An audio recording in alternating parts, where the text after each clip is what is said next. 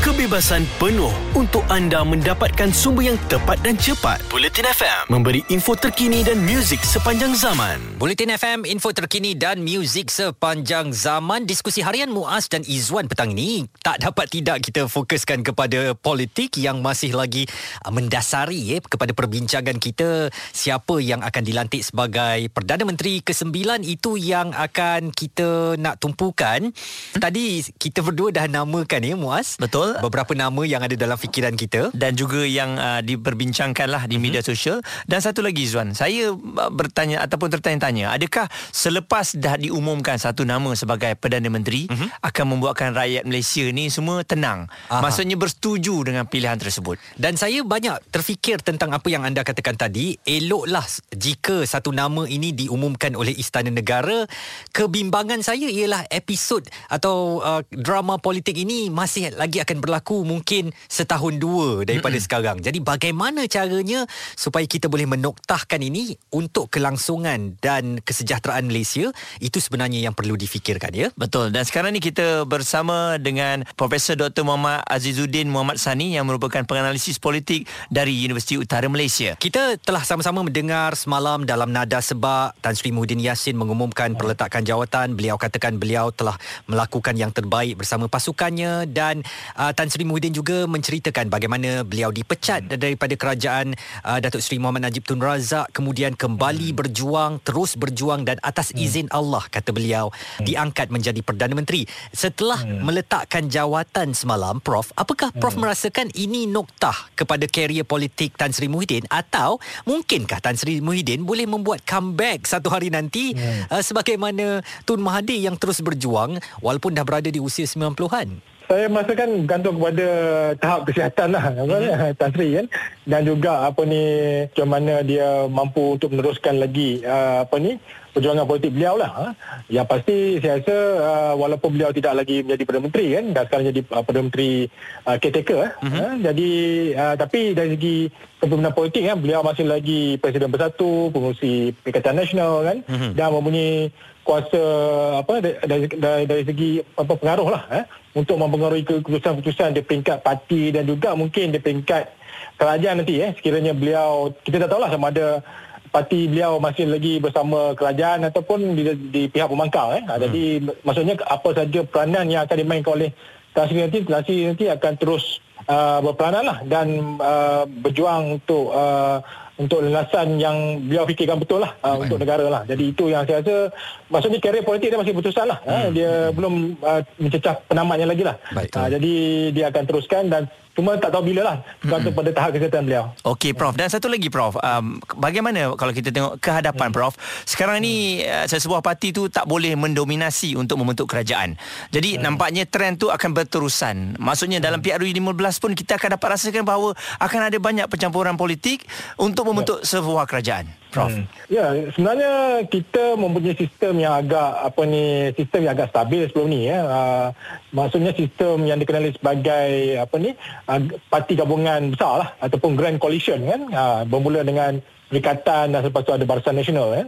Uh, cuma apabila krisis dalaman ya uh, parti Barisan Nasional ni AMNO dan gabungan beliau apa gabungan parti tersebut menyebabkan parti itu lemah tewas ya mm-hmm. pada 2018 yang digantikan oleh Pakatan Harapan yang cuba mengikut model juga eh model apa ni Barisan Nasional eh. Hmm. tapi juga tidak stabil eh, sebab hmm. mereka hanya nak mengalahkan BN tapi tak ada agenda yang jelas ketika hmm. itulah eh. jadi mereka pun jatuh eh, apabila pecah dan Perikatan Nasional ni juga di, uh, apa bila diambil alih eh, uh, ambil alih kerajaan juga uh, pada tahun lepas kan juga sebenarnya tidak stabil eh, kerana mereka ni hanya dilihat sebagai marriage of convenience lah. maksudnya mereka ingin apa menjadi alternatif eh, hmm. bergabung atas dasar alternatif kepada parti Parti Harapan yang telah jatuh eh. Betul. Ha, jadi mereka yang membentuk kerajaan. Ha, jadi saya rasa untuk akan datang eh sebaik-baiknya grand coalition eh coalition besar tu perlu diwujudkan dan juga apa ni apa ni dasar kan dan matlamat dan perjuangan parti gabungan besar ni perlu jelas eh supaya mereka ada hala tuju yang jelas dan dan matlamat untuk pegang kuasa tu untuk apa dan apa yang ingin diperjuangkan lah eh. Ha, jadi saya rasa akan datang ni bukan kita tak ada eh ha, kita ada Perikatan Nasional yang saya rasa dah ingin menjadi grand coalition eh tapi masih lagi kecil jumlahnya hmm. eh berbanding dengan Barisan Nasional apa tapi Barisan Nasional daripada 13 parti dah jadi Tiga. uh, uh, tiga parti kan jadi mengecil kan uh, jadi Barisan Nasional perlu kembali balik lah eh bagi Grand Coalition eh dan ada juga Pakatan Harapan dan mungkin lagi mungkin ada gabungan-gabungan lain lah hmm. tapi ada juga gabungan di Sarawak contohnya ada GPS kan sebagainya eh.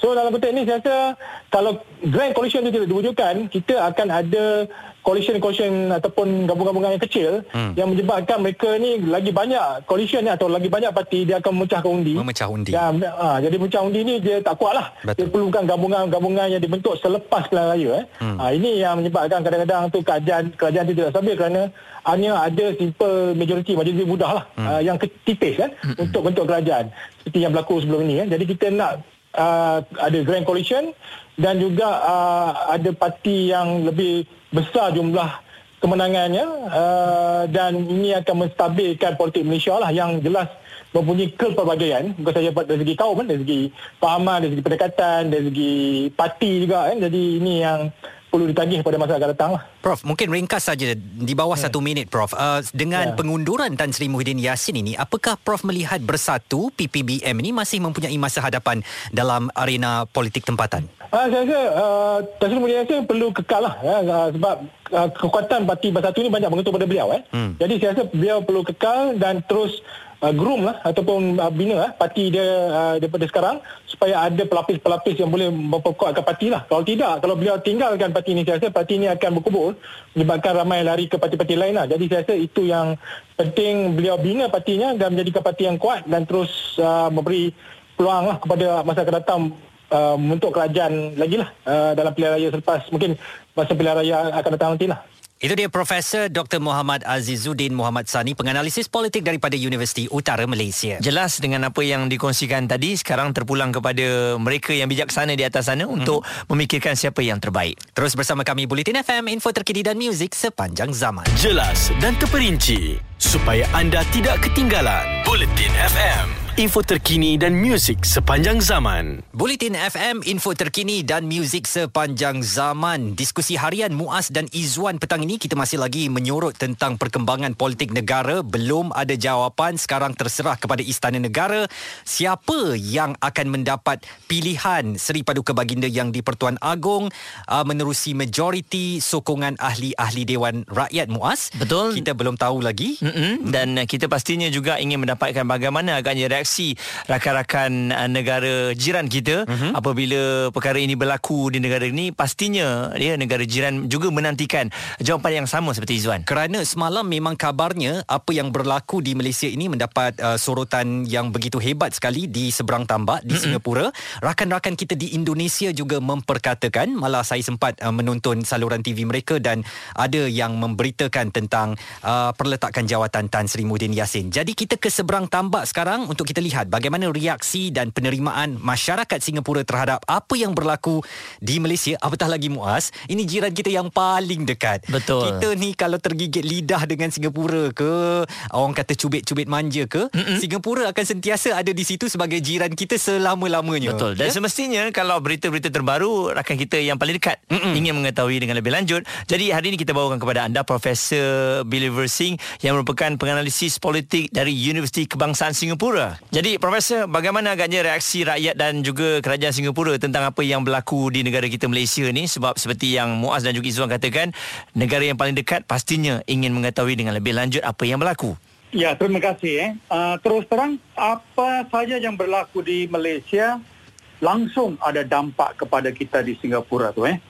So, kalau orang kata uh, di Malaysia tu orang berbatuk, kita juga akan terus berbatuk karena hmm. impaknya luar biasa. Hmm. Tapi terus terang ya, selepas sekelompok dari uh, anggota parlimen AMNO menarik sokongan dari uh, pemerintah khususnya dari Perdana Menteri Mahyudin, hmm. kita kan sudah tahu yang di Malaysia pasti akan ada perubahan kekuasaan politik termasuk kemungkinan besar yang pemerintah itu akan menyerahkan kekuasaannya kepada Agong dan mungkin uh, Perdana Menteri Mayudin tu akan lengser lah, akan turun. Mm-hmm. So itu terjadi, itu terjadi. So nak katakan tu yang ini satu kejutan tak tak benar juga. Uh-huh. Tetapi bagaimana negosiasi politik akan berlaku itu kita tidak tahu. Betul. Uh-huh. Tapi selepas kehilangan mayoritas di parlimen tu di Singapura tu baik rakyat atau pemerintah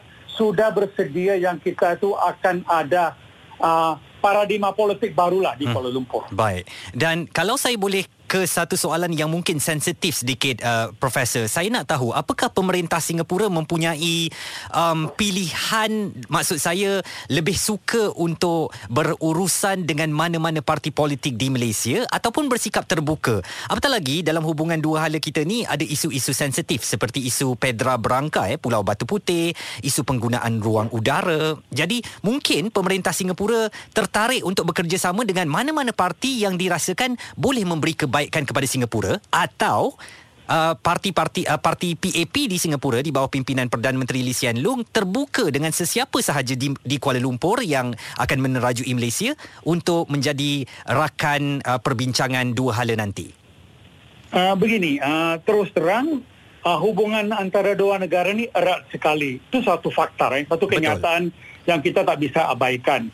Yang kedua, sejak kemerdekaan Malaysia atau kemerdekaan Singapura, uh, hubungan Singapura Malaysia tu sensitif, penting dan luar biasa. Mm-hmm. Tapi terus terang eh, uh, hanya di bawah Perdana Menteri Mahathir hubungan kita tu neg- lebih banyak negatif daripada positif. Mm-hmm. Tapi selain dari uh, Perdana Menteri Mahathir eh, kerana isu-isu yang sudah begitu lama ada tapi ini menonjol sampai jadi begitu problematik eh. Mm-hmm. Tapi se- dari uh, Tengku Abdul Rahman, uh, Perdana Menteri Abdul Razak atau Hussein On atau Najib atau Abdullah Badawi, hubungan kita tu terus berjalan. Uh-huh. So bagi kita tu kali ini kalau kita lihat calon bakal calon eh yang bisa jadi perdana menteri di Malaysia katakan Ismail Sabri atau Kuli atau Hishamuddin Hussein atau Najib kembali kepada Najib lagi atau Mayudin kembali atau Mustafa atau katakan Azmin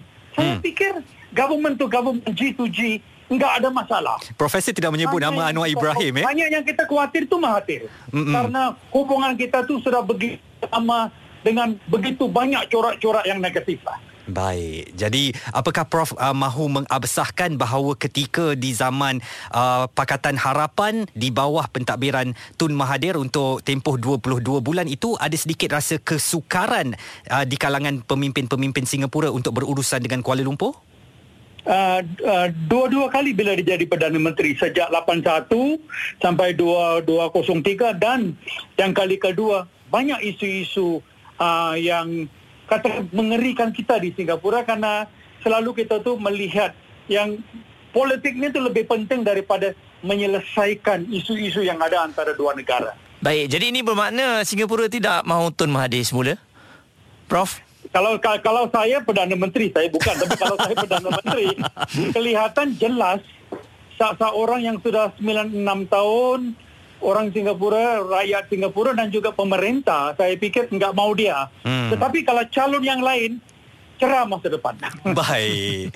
Profesor, kami nak ucapkan terima kasih atas perkongsian pendapat Profesor dan terimalah um, ucapan ikhlas daripada saya dan Muaz serta rakan-rakan di Bulletin FM ini untuk Profesor dan rakyat Singapura. Selamat Hari Kebangsaan ke-56 baru-baru ini. Mudah-mudahan hubungan Betul. erat antara Malaysia dan Singapura akan terus terjalin uh, buat selama-lamanya sebab memang kita secara geografinya Tuhan sudah letakkan sebelah menyebelah Betul. sampai bila-bila pun uh, hubungan yang baik ha. ini perlu kita jaga Prof ya.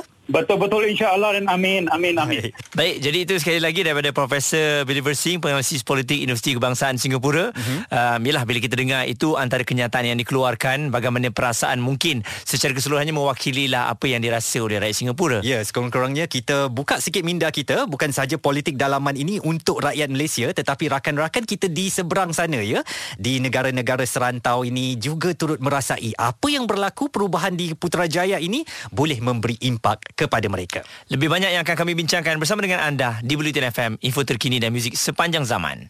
Ada kepentingan anda di sini untuk mendapatkan berita secara tepat dan pantas. Dua anggota polis maut bertindak atau berlakon sebagai bangsa yang perlu diselamatkan. Operasi mencari dan menyelamat SAR. Bulletin FM, info terkini dan muzik sepanjang zaman. Bulletin FM, info terkini dan muzik sepanjang zaman. Selamat petang kepada anda, Muaz dan Izwan dalam diskusi harian dan politik masih lagi mendapat tumpuan kita. Petang tadi kita ada satu berita eh yang telah pun kami kabarkan dalam jam sebelum ini. Warisan akan sokong Pakatan Harapan jika Anwar raih nombor majis. Baik, sekarang ni nombor memainkan peranan yang cukup penting dan juga menjadi perbualan hangat rakyat Malaysia.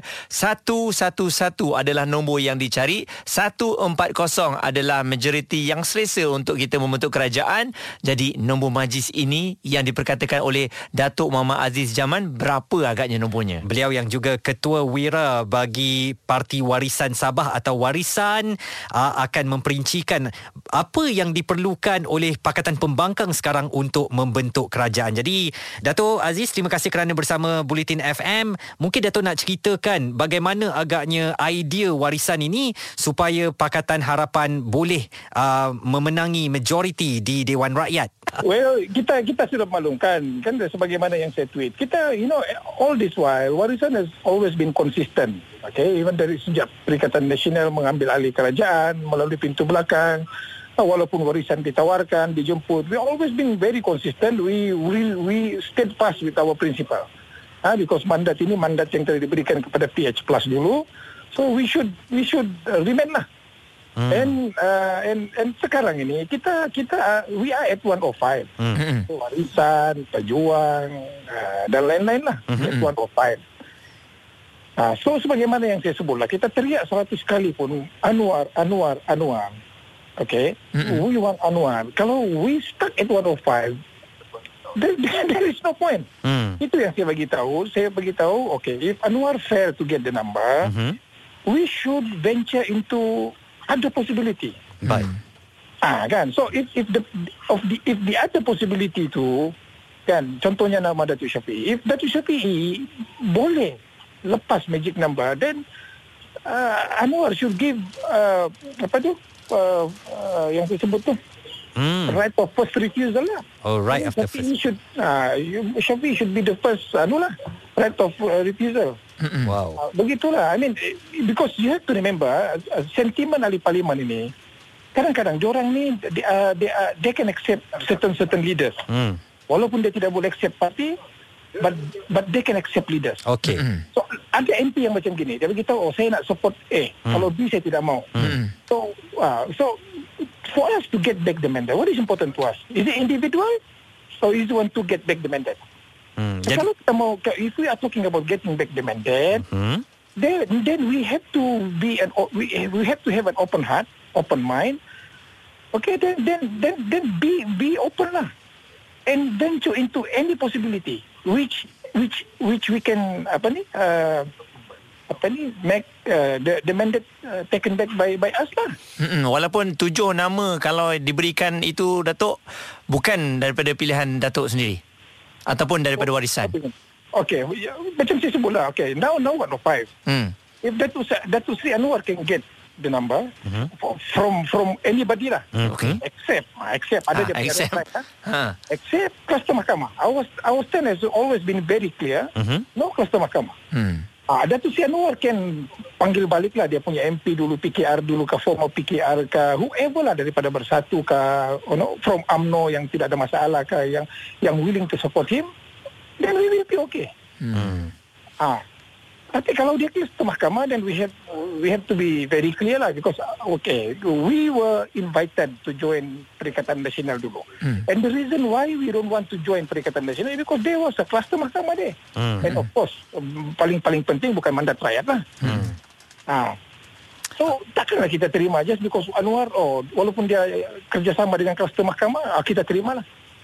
Hmm. I mean they have to have uh, uh, clarity in hmm. our struggle you see. Ha, jadi kalau kalau ada kluster mahkamah dalam dalam uh, bilangan sokongan terhadap Sri Anwar, then we have to we have to think twice lah. Hmm. We have to talk again lah. Uh, Datuk, uh, tadi penerbit saya dia jeling kepada saya Datuk, dia kata hmm. uh, right of first refusal tu macam mana? Uh, minta Datuk cerita sikit. Yalah maksud dia kalau kalau Anwar tidak dapat contohlah dia dia Anwar tidak dapat juga tujuh. Hmm. Dia stuck at 105. Hmm. hmm. But if there is any MP willing to support Datuk Syafi as the Prime Minister. Aha. So Anwar should be should should give that kena uh, buka laluan itulah ya. Bukan laluan itulah. So we remet at 105 Blok Pembangkang. Mhm. So if there is any MP who are willing to support Shafi, if Shafi is the candidate, then Anwar should uh, sh- should should be should should open lah Hmm. and support lah. Baik. What is important? The mandate given back to us because the mandate is PH plus lah. Okey. We are part of we we are part of plus before PH plus. Betul. Ah. Dan dan bagaimana peneri, uh, uh, res, respon Datuk sekarang kepada mungkin uh, uh, rakyat sentimen Malaya terutamanya yang katakan bolehkah kita mengada beradakan mengadakan seorang perdana menteri daripada Borneo? Bagaimana agaknya Datuk nak katakan itu? Why not? Why not? Then what's what's the point of us? Sign an agreement dah- dahulu. Malaysia Agreement tahun 1963. 63, We betul. are supposed to be equal partner. Betul. Kalau kita ini sebagaimana apa yang termaktub di dalam pembentukan Malaysia, apa yang masalah dia Sabah? Kenapa Sabah tidak boleh ke? Mm-mm. If that's the case, then why, why, why Sabah and Sarawak join uh, bentuk Malaysia? Hmm. Kalau kita tidak ada equal partner, so this is this is this is another good thing for building nation. Okay, if if if Malaysian Agreement 1963 uh, taken into consideration, Mhm. then this is the time. Ha? Kalau orang Sabah dan Sarawak boleh menerima pemimpin dari Semenanjung as dia Prime Minister, kenapa pemimpin-pemimpin ataupun rakyat daripada Semenanjung Malaysia tidak boleh menerima pemimpin daripada Sabah atau Sarawak jadi Perdana Menteri? Betul. If that's the case, kalau sini rakyat sini tidak boleh terima, then I'm sorry to say that I have to be frank on this. We have to consider our situation in, in Malaysia because meaning to say that perjanjian Malaysia 63 itu tidak sebagaimana apa yang digambarkan. Hmm, So baik. we will be very disappointed lah. Kalau hanya kerana kita berasal daripada Sabah Syafiq berasal daripada Sabah, kita tidak boleh dipertimbangkan. I mean, that's, that's, uh, we have to look into what is the content of Malaysian Agreement 1963. Because that's very important. We are supposed to be equal partner. Baik. Kalau equal partner, meaning to say equal equal opportunity lah. Hmm, ini suatu um, warna-warni yang perlu diraikan dan Exactly. kita That's meng- if, if we are talking about nation building, Mhm. Then this is the time. Don't look at Shafi'i as someone who are coming from from Sabah. He is a Malaysian. He is a Malaysian uh, who served uh, federal uh, federal government for over 30 years. Baik. Don't tell me that because just because he is from Sabah, he is not qualified. Setuju.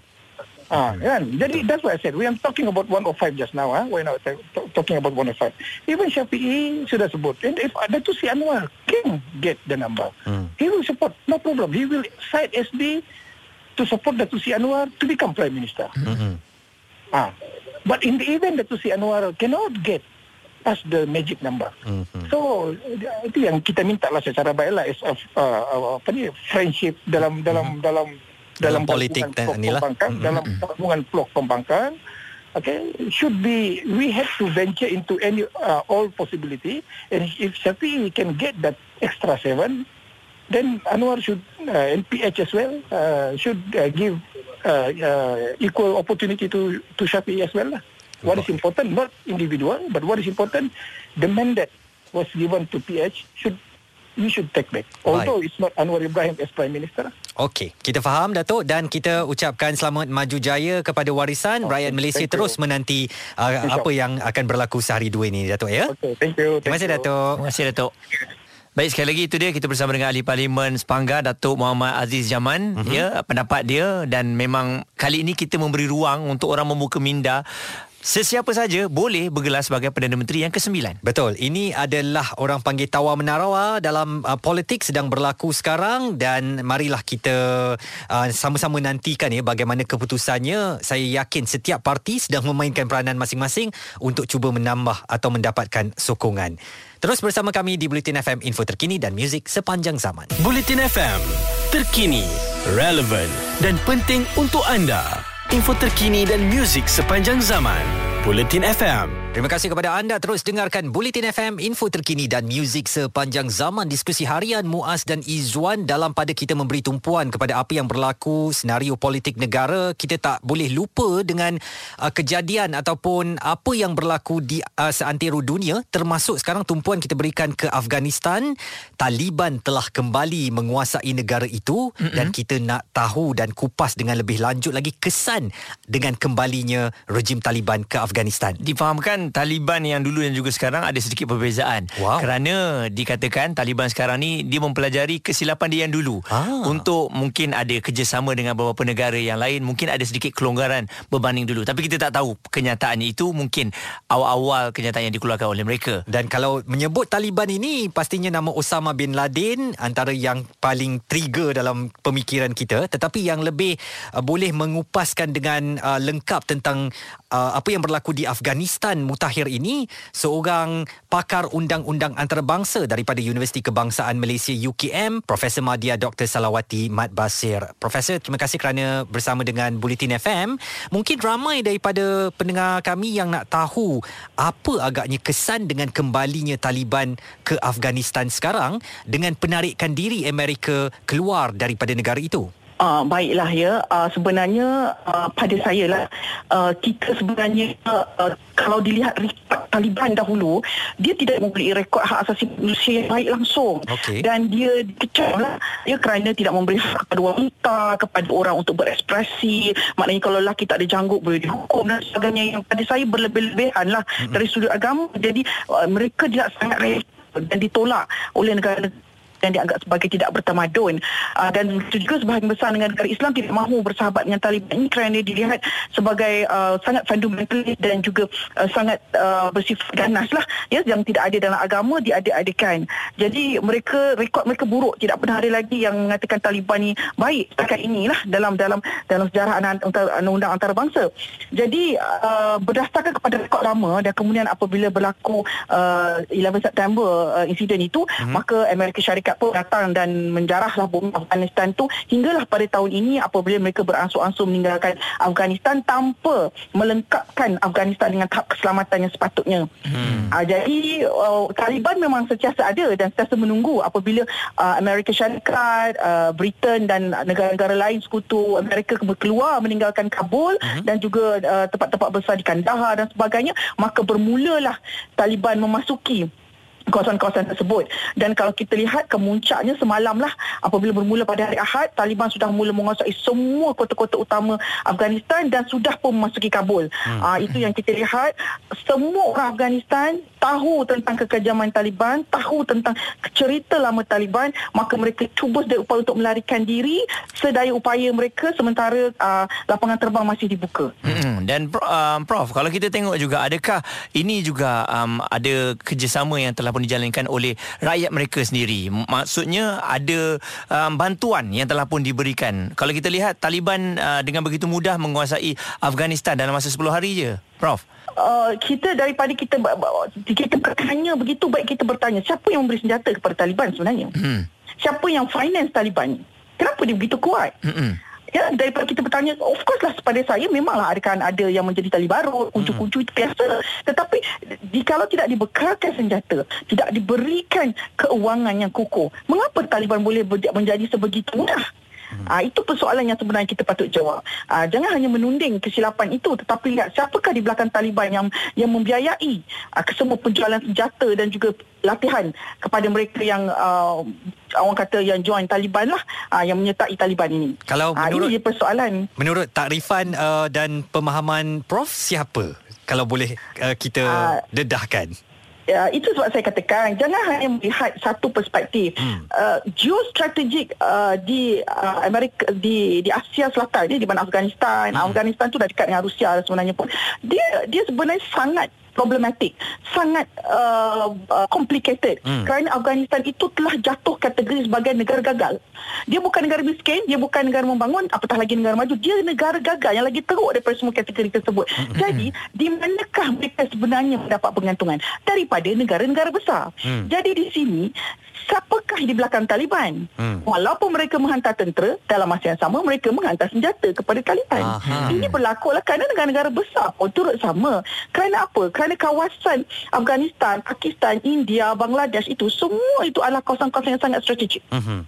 Jadi ha, dia menjadi bekal dan Afghanistan tidak boleh dibenarkan damai. Kerana jika Afghanistan damai, maka senang Rusia untuk melihat. Sedangkan kita pun tahu walaupun sudah tidak ada lagi Cold War, tetapi dinginnya itu tetap ada antara Amerika Syarikat dan Rusia. Jadi uh, kedudukan Afghanistan ini bagaikan Korea Utara untuk Amerika dan China. Betul Prof? Uh, dia tidak memusuhi Afghanistan uh-huh. tapi dia tidak menjadikan Afghanistan ini medan perang uh-huh. maknanya selama-lamanya akan menjadi tidak aman untuk untuk mengekalkan homogeni masing-masing di situ baik hmm. uh, sekejap lagi uh, prof uh, kita nak tanya dan lanjutkan lagi perbualan kita saya nak tahu kenapa presiden Joe Biden membuat keputusan untuk menarik balik keluar tenteranya setelah bertapak lebih 20 tahun di sana meninggalkan negara ini dalam keadaan tidak bersedia dan bagaikan mengorbankan mengorbankan atau meletakkan nyawa rakyat Afghanistan di tangan uh, para rejim Taliban. Sekejap lagi terus bersama kami di Bulletin FM,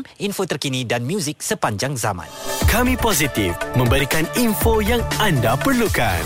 Bulletin FM info terkini dan muzik sepanjang zaman. Bulletin FM, info terkini dan muzik sepanjang zaman. Terima kasih yang dengarkan diskusi harian Muaz dan juga Izzuan pada hari ini. Kita bukan saja membincangkan mengenai politik negara kita, malah kita waktu ini fokus kita di Afghanistan, di luar negara.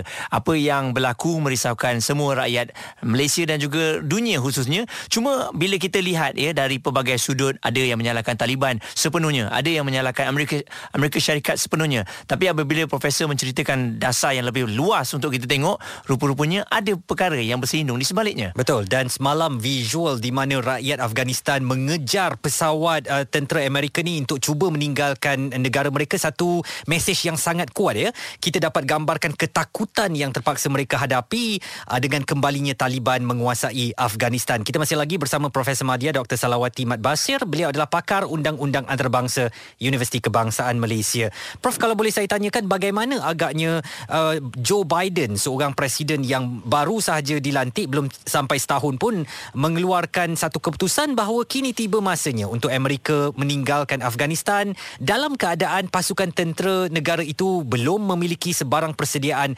bagi menghadapi asakan daripada Taliban. Uh, kalau kita lihat Joe Biden bukan individu yang tidak arif tentang Asia.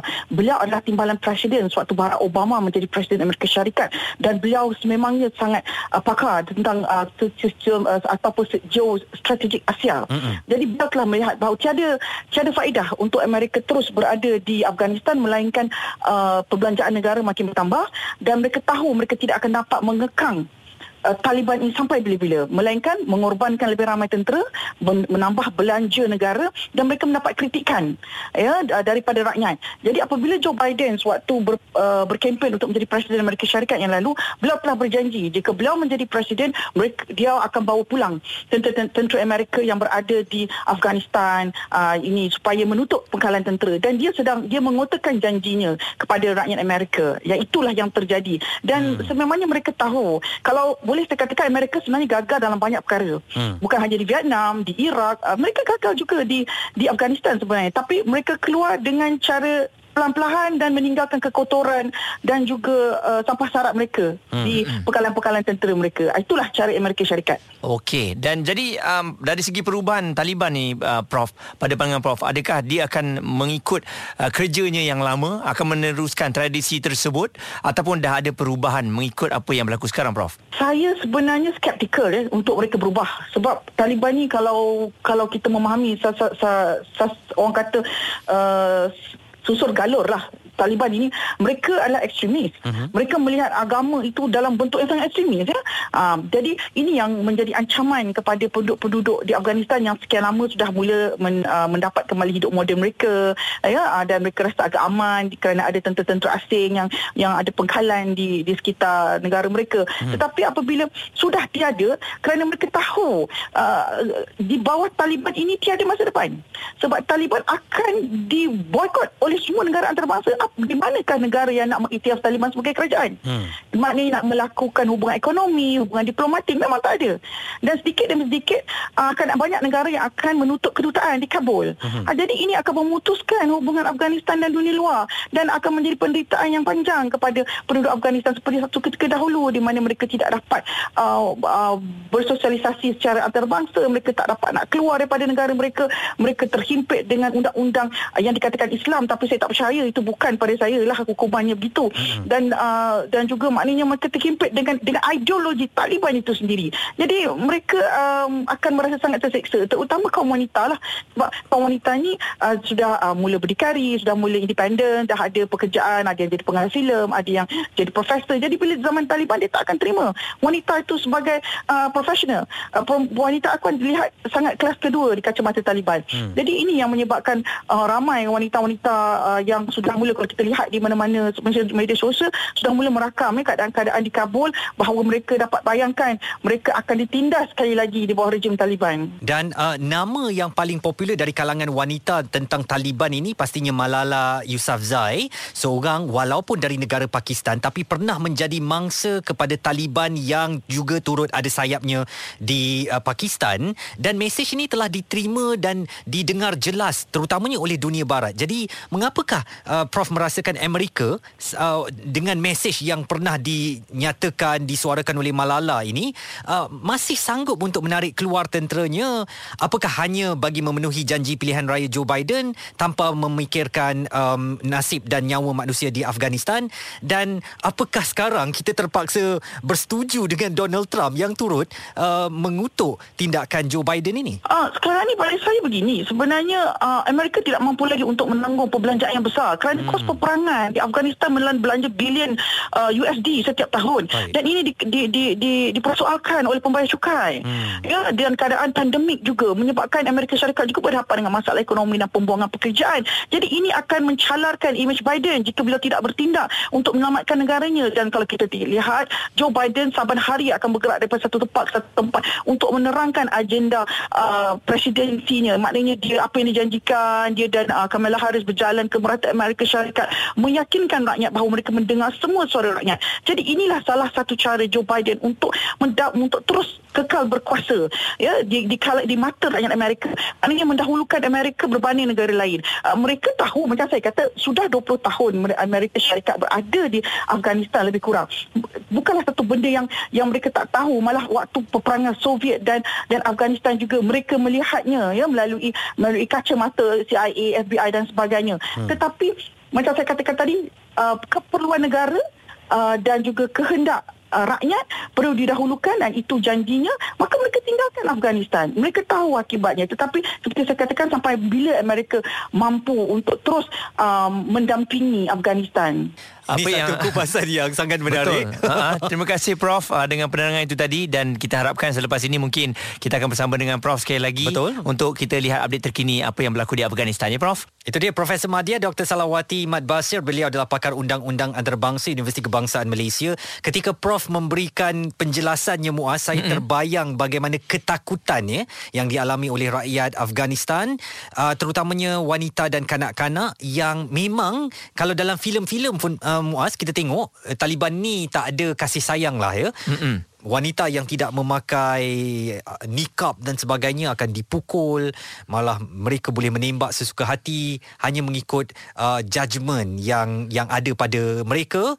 Seolah-olah wanita ini perlu memohon belas kasihan para Taliban ini supaya tidak diapa-apakan. Betul. Kita akan dapat saksikan ya cerita ini akan berpanjangan. Mm-hmm. sebab seperti prof katakan tadi dah ramai yang berkongsikan. Ialah oleh kerana kemodenan yang mereka kecapi selama 20 tahun ini mereka dah ada media sosial mereka dah boleh kongsikan video. Cuma saya risau risau. Takut akses itu akan disekat apabila saya rasa memang akan disekat. Ya hmm. mungkin kita dah takkan dapat tengok lagi apa yang berlaku di sana lah mari kita doakan. Mudah-mudahan saudara-saudara kita di Afghanistan selalu dalam lindungan Allah dan kita boleh memberi sokongan semampu mungkin untuk memberi kesedaran kepada dunia bahaya Taliban ini ya? Kekal terus bersama kami di Bulletin FM info terkini dan muzik sepanjang zaman analisis hanya kerana memiliki 150 kg daging lembu yang disembelih tanpa kebenaran kemas kini sistem e-tanah yang dilaksanakan secara kerjasama awam swasta PPP dan pendapat. Ini bukan perkara yang boleh diambil enteng. Inilah Bulletin FM.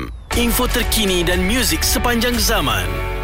Bulletin FM, info terkini dan muzik sepanjang zaman. Diskusi harian Muaz dan Izwan. Assalamualaikum, selamat petang. Terima kasih kepada anda yang terus kekal setia bersama kami untuk mendapatkan maklumat dan hiburan. Dan Muaz, mm-hmm. biasalah pukul 6 ni kita akan masuk ke Tarung Sarung. Ini ruang untuk kita berkata atau menceritakan tentang perkembangan sukan tanah air Betul. ataupun antarabangsa. Dan kita nak lari sikit daripada kebiasaan. Selalu kita cerita mengenai bola dan juga sukan Olimpik. Kali ini kita nak bercerita mengenai MotoGP. Yang mana kalau terbaru, Petronas dan juga Sepang Racing Team SRT mengesahkan penceraian mereka di kejuaraan motosikal dunia bermula musim depan. Ha, dan uh, dalam kenyataan rasmi dikeluarkan Lita Antarabangsa Sepang SIC berhubung isu berkenaan, timbul satu lagi persoalan baru sama ada SRT akan terus berada di bawah naungan SIC. Jadi bila sebut SIC, SRT, saya dengan Izzuan pun macam terbayangkan apa sebenarnya function ataupun kegunaan kedua-dua ni. Mm-mm. Jadi penceraian mereka ni bagaimana adakah cerai terus ataupun ada kerjasama akan datang? Betul. Dan apabila memperkatakan tentang penceraian ini Petronas SRT SIC uh, kita tertanya-tanya juga bagaimana nasib pelumba-pelumba muda negara ya hmm. ataupun mereka yang ada bakat dalam bidang perlumbaan motor ni.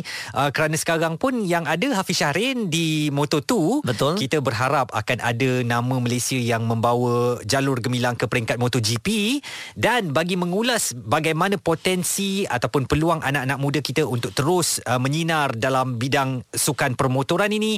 Kita bersama dengan Fazil Muhammad Rais uh, editor sukan di Bilik Berita TV3 Fazil mungkin pada pemerhatian dan analisis anda apa akan jadi dengan perceraian Petronas SIC dan SRT ini? Uh, sebenarnya uh, berkaitan dengan apa apa yang dikatakan tadi penceraian Mm-mm. di antara uh, Petronas uh, SRT dan juga apa ni uh, nama gergasi kita Petronas mm-hmm uh, yang juga terkait dengan SRC ini sebenarnya kalau kita nak tengok ni semua perkara biasalah dalam perlumbaan motosikal dunia.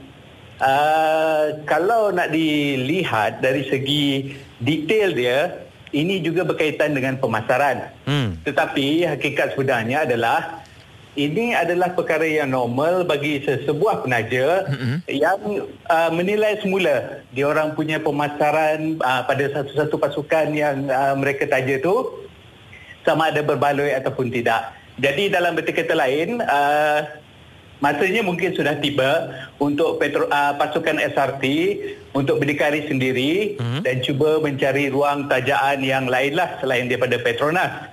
Begitu juga dengan uh, SIC sekiranya Petronas ni tak masuk lagi dengan SRT bermakna mereka juga perlu uh, bersiap sedia SIC sebelum ni adalah pasukan sokongan kepada SRT uh-huh, uh-huh. kerana mereka di develop uh, di Lita Sepang uh-huh. dan ini kalau kita boleh tengok uh, selain daripada itu ia juga pastinya memberi kesan kepada pasukan-pasukan sokongan untuk uh, Petronas SRT ni uh-huh. ia buat masa sekarang lah kalau kita tengok Uh, antaranya pasukan SIC Racing yang dikendalikan di bawah Zulfahmi Khairuddin bekas pelumba ya. Baik.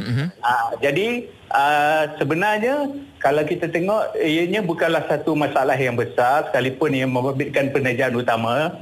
SIC ini sebenarnya dia dah ada plan dia sendiri untuk bergerak.